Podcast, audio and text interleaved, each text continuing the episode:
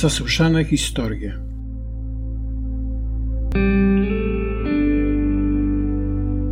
Śmierć wystawia rachunek.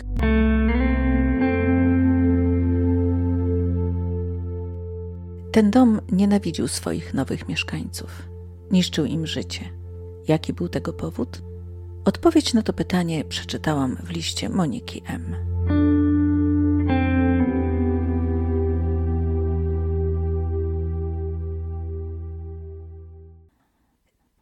Ten list piszę o trzeciej nad ranem. Mój mąż śpi. Ja nie mogę. Od kilku lat nie mogę w nocy zasnąć, chociaż wiem, że tutaj, na drugim krańcu Polski, jestem bezpieczna, że ona już do mnie nie przyjdzie. Ale wiedza nie zawsze potrafi się przebić przez barierę lęku. Dopiero kiedy za oknem staje świt, przymykam oczy i pozwalam sobie odpłynąć w niebyt. To opowieść o mojej matce. Moja mama zawsze potrafiła załatwić wszystko. Kiedy za czasów PRL w sklepach było pusto, u nas w domu niczego nie brakowało, bo mama pracowała w sklepie. Nawet jak czasy się zmieniły i obfitość wszelakich dóbr zniszczyła PRL-owską arystokrację sklepową, ona wciąż była makiawelim codziennego życia. Więc kiedy mi powiedziała, że pewnego dnia zamieszkam w segmencie obok, uwierzyłam jej. Ty chyba uważasz swoją mamę za cudotwórczynię, powiedział mój narzeczony, kiedy mu przekazałam dobrą nowinę. Przecież tam mieszka ktoś inny i raczej nie wygląda na to, że kiedykolwiek się wyprowadzą. Teoretycznie Mietek miał rację. Od ponad 15 lat moi rodzice i ja mieszkaliśmy na osiedlu ładnych szeregowców na obrzeżach miasta. Ciąg składał się z sześciu piętrowych segmentów z wielkim strychem, podpiwniczonych, wyposażonych w ogródki. Największe ogródki miały oczywiście domy narożne. My niestety mieszkaliśmy obok narożnego, którego właścicielami było pewne bezdzietne małżeństwo. To znaczy mieli kiedyś dwoje dzieci, ale córka umarła w wieku sześciu lat na raka, a syn zginął w wypadku motocyklowym, jak miał 22 lata. Nie wyobrażam sobie, co ci ludzie musieli przeżyć. Dwoje dzieci, horror. Nic dziwnego, że państwo te nie byli specjalnie towarzyscy, delikatnie mówiąc. Moja mama czasami wpadała do pani Małgorzaty, wspierała ją w trudnych momentach, a kiedy wracała, opowiadała nam o jej cierpieniu i o tym, że zaniedbuje dom, że pan Stefan jest jednym wielkim chodzącym smutkiem i że śmierdzi od niego, bo pewnie się z tej rozpaczy nie myje. Tak, moja mama była kobietą o podwójnej osobowości. Raz przejawiał się anioł o szczodrym sercu, a raz wredna, złośliwa jędza. Wracając do sprawy. Mnie bardzo podobał się ogród państwa te. Zawsze kochałam grzebać w ziemi i już wyobrażałam sobie, co bym tam posadziła. A gdybym mieszkała blisko mamy, mogłabym podrzucać jej przyszłe wnuki, by je rozpieszczała. Byłoby cudownie, wzdychała mama, gdy znów snułyśmy swoje marzenia. Pewnego dnia zadzwoniła do mnie i powiedziała, że są wielkie szanse na to, że dostanę segment państwa T w prezencie ślubnym. Ale jak? Zatkało mnie. W tym czasie od trzech lat mieszkałam w centrum miasta, w dużej kawalerce Mietka, bo stamtąd miałam blisko na studia. Wyprowadzają się?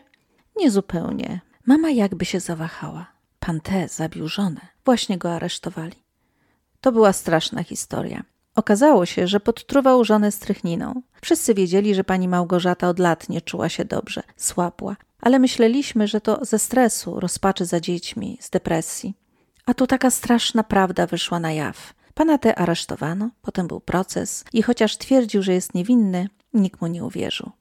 W jego koszu na śmieci znaleziono resztki trutki na szczury. Słyszałam, że policja dostała anonimową informację.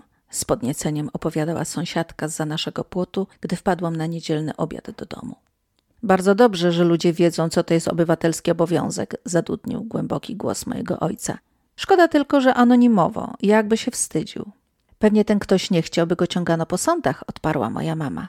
No i niektórzy zaraz nazwaliby go donosicielem i zatruli życie. W naszej Polsce społeczność obywatelska jest raczej w powijakach, dodała z potępieniem. Pan T, który potrzebował pieniędzy na adwokatów, postanowił dom sprzedać. I wtedy rodzice go kupili.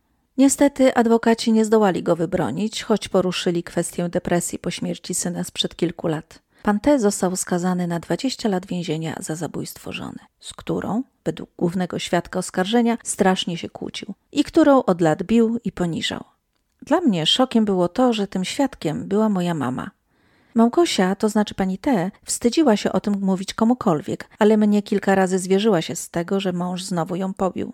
Pokazywała mi nawet śniaki. zeznawała mama w sądzie pod przysięgą. Byłam chyba najbliższą jej osobą na tym świecie po tym, jak umarły jej dzieci, mówiła i otarła łzę, która spłynęła jej po policzku.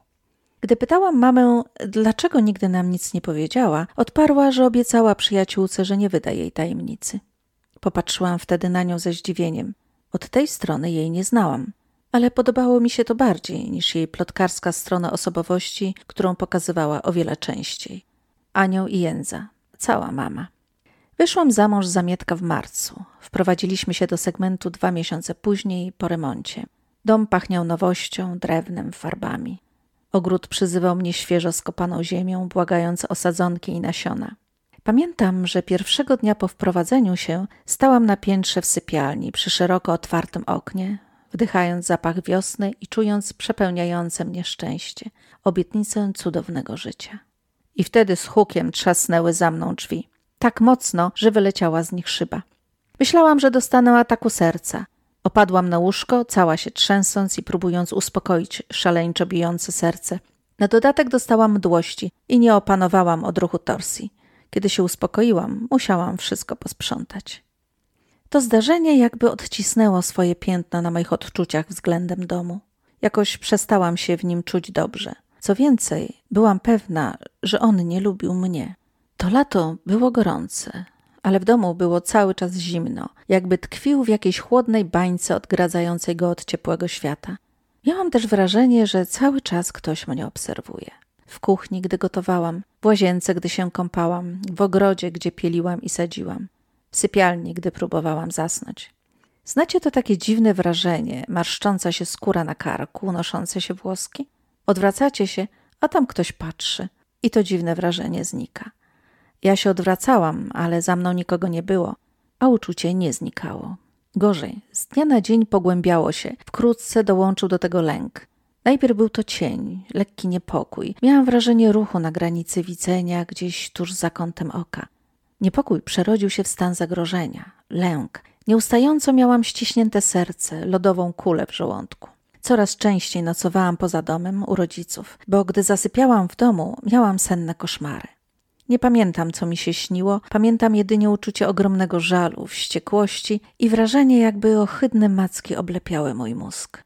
Budziłam się i dostawałam torsji. Pozbywałam się całego jedzenia, a mimo to nie kończyły się te torsje, aż opadałam z sił.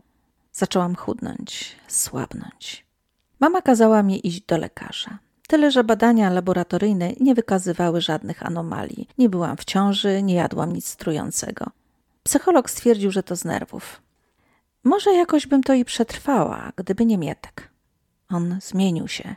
Zaczęliśmy się kłócić. Zauważyłam, że on pije coraz więcej piwa. Z energicznego faceta, który czas wolny spędzał aktywnie, zmienia się w domowego kanapowca, któremu zaczyna rosnąć piwny brzuch. Z obietnicy cudownego życia po kilku miesiącach nie zostało nic. Może jak zajdziesz w ciążę, wszystko się zmieni, powiedziała pewnego dnia matka. Był koniec kwietnia, ciepło, kwitły pierwsze drzewa. Cały świat szykował się do przyjęcia nowego życia, a ja byłam zmęczona, niewyspana i miałam tak zjechane nerwy atmosferą domu, kłótniami z mężem i ogólnym rozczarowaniem, że nieustannie znajdowałam się na granicy wybuchu. Cudownie. Do tego wszystkiego, co jest, mam dołożyć jeszcze ciążę, a potem dziecko, warknęłam. Czym mi to ma pomóc? Myślisz, że Mietek nagle zmieni się w odpowiedzialnego ojca? Że przestaniemy się kłócić? Że znów będziemy szczęśliwi? Bo ja nie sądzę. Na pewno nie w tym domu. Co ty mówisz, moje dziecko? Mama załamała ręce. I wtedy przestałam się kontrolować. Nienawidzę tego domu tak bardzo, jak on nienawidzi mnie. Nie chcę go. Chcę wrócić do kawalerki Mietka. Tam byliśmy szczęśliwi. I rozpłakałam się. Rodzice uznali, że mam załamanie nerwowe i w początkach maja wykupili mnie i Mietkowi dwutygodniowe wczasy w Turcji, żebym odetchnęła, nabrała dystansu, no i żeby miłość między nami wróciła. Wiedziałam, że rodzice mają nadzieję, że wrócę w ciąży i że w końcu wszystko się ułoży. Wsiedliśmy do pociągu do Warszawy. Lot do Antalyi mieliśmy z lotniska Chopina. Nie wiem, o co pokłóciliśmy się już na lotnisku. O to, że Mietek obejrzał się za jakąś dziewczyną? Czy że burknął na mnie, że walizki są za ciężkie i musimy się przepakować i że baby to biorą tyle rzeczy, jakby były księżniczkami, co to muszą każdego dnia wyglądać inaczej. Kiedyś, za dawnych czasów, razem z nim bym podziwiała urodę dziewczyny albo dowcipnie skomentowała jego uwagę o nadbagażu. Teraz rozdarłam się rozwścieczona. On nie pozostał dłużny i w efekcie on poleciał do Turcji sam, a ja wróciłam na dworzec i wsiadłam w najbliższy pociąg do domu. Kiedy wysiadałam z pociągu, byłam zdecydowana na rozwód. Gdy teraz patrzę wstecz, myślę, że to było za jej sprawą. Ona chciała, abym wróciła do domu, bym wreszcie zrozumiała, co się dzieje. Nie chciałam wracać do własnego domu. Była prawie północ, kiedy cicho otworzyłam drzwi segmentu rodziców. Było ciemno. Uznałam, że śpią. Wyszłam do połączonego ogrodu, chciałam odetchnąć wonią świeżo skopanej ziemi. I wtedy zobaczyłam, że w moim domu, w salonie, pali się migotliwe światło świec. Zdziwiłam się i zaniepokoiłam. Włamywacze? Weszłam na taras, zajrzałam do salonu przez szybę. Moja mama siedziała przy stole, na którym stały zapalone świece. Miała zamknięte oczy i dłonie złożone jak do modlitwy. I coś mówiła. Powoli otworzyłam drzwi. Powiew poruszył płomieniami świec. Jesteś, dziękuję. Usłyszałam głos mamy. Błagam, wybacz mi, to moja wina. Nie każ mojej córki za moje grzechy. Ona niczemu nie winna. To wszystko moja wina. Co mam zrobić, by twoja dusza zaznała ukojenia? Daję co tydzień na mszę, składam kwiaty na twoim grobie, umartwiam się. Ciągle za mało? Powiedz, co mam zrobić? Mamo? Odezwałam się zdumiona. Co ty robisz? O czym ty mówisz? Mama drgnęła, otworzyła oczy i zbladła, a potem krzyknęła, jakby ujrzała ducha. I wtedy znów to poczułam. Powiew zimna, nieprzyjazny wzrok skierowany na mój kark, lęk szarpiący nerwy. Dom mnie witał. Podeszłam do stołu. Między świecami, na znaku pentagramu, leżało zdjęcie Małgorzaty T. To ona, powiedziała mama obronnie. To ona nawiedza to miejsce. Myślę, że trzeba wezwać egzorcystę. Nie po to zdobyłam ten dom, żebyś była w nim nieszczęśliwa. Moim mózgu zalękło się okropne podejrzenie. Jakby wszystkie elementy układanki wreszcie, bez mojej woli, skoczyły na swoje miejsce, tworząc ohydny obraz. Za jakie grzechy twoje ona mnie karze? spytałam i spojrzałam na mamę. Co jej zrobiłeś? Czy. czy zeznałaś prawdę? Temperatura w domu gwałtownie spadła. Z moich ust wydobyła się lekka mgła. Mama krzyknęła cicho i rozejrzała się w panice. To ona, tak? Dosyć tego! krzyknęła.